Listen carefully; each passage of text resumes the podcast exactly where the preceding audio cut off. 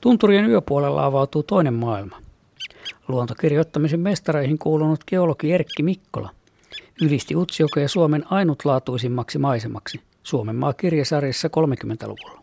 Kun näkee Kevon mykistävän kanjonin, Kaldoaivin rannattoman aituuden, paistunturien ikiäiset palsejengät, kun kapua suurella vaivalla emätenon uljaasta laaksosta Pohjolan katolle, tietää tulleensa tarujen takalappiin.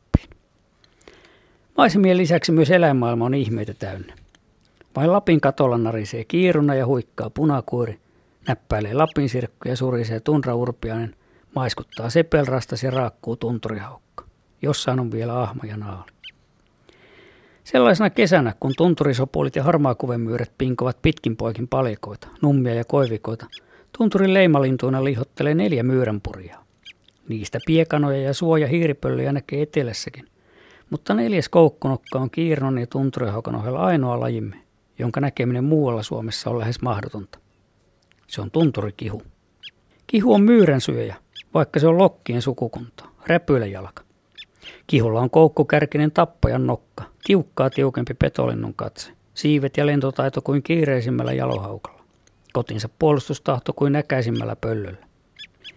Kihu on tunturin salaperäinen vaeltaja, jonka tulemiset ja menemiset ovat sidoksissa sopuleihin. Sopulikanta kasvaa huippuunsa noin joka neljäs vuosi. Huimimmat sopolitiheydet toistuvat suuressa syklissään noin 40 vuoden välein. Parin vuosikymmenen aikana sopulihuiput ovat kuitenkin harventuneet, mahdollisesti ilmastonmuutoksen vuoksi. Olkoon sopuleita tai ei, tunturikihut saapuvat Saamenmaahan toukokuun loppu- ja kesäkuun alkupäivinä. Kihu on kalalokin kokoinen, mutta solakampi.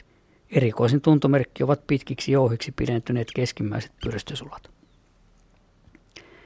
Kesäkuun alkuun mennessä muutamia tuhansia kihuja on lentänyt tiiramaisen vetävin siiveniskuin takalapin tuntureille, paljakoille, palsasoille ja tunturijärvien rantamille.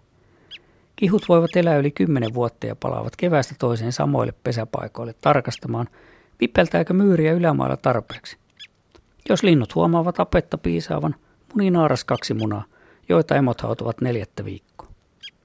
Aina solla, kun ihminen, ketto tai ahma ilmestyy emokihun näköpiiriin. Silloin lintu kohoaa taivaalle, jäkättää kiukkuisesti ja lentelee hermostuneena ympäriinsä. Kihu suuttuu ja nalkuttaa äkäisemmin, kun pesää lähestytään.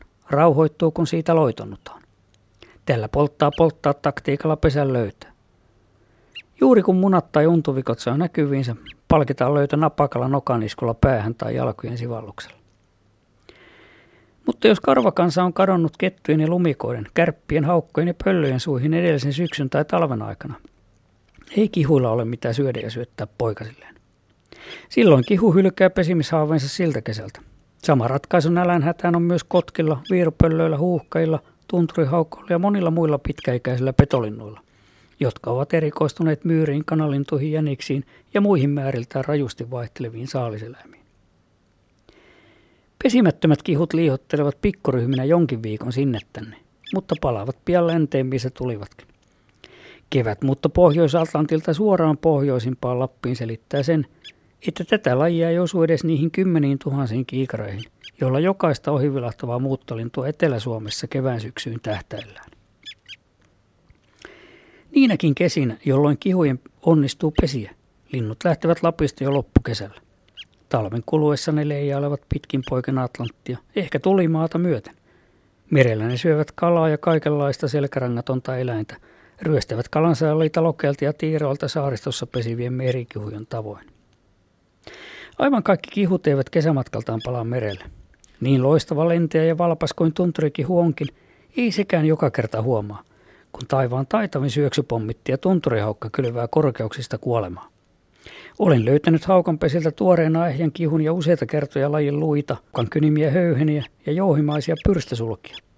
Erikoisimpia linnunsulkia koko Suomessa. Niistä ei voi erehtyä.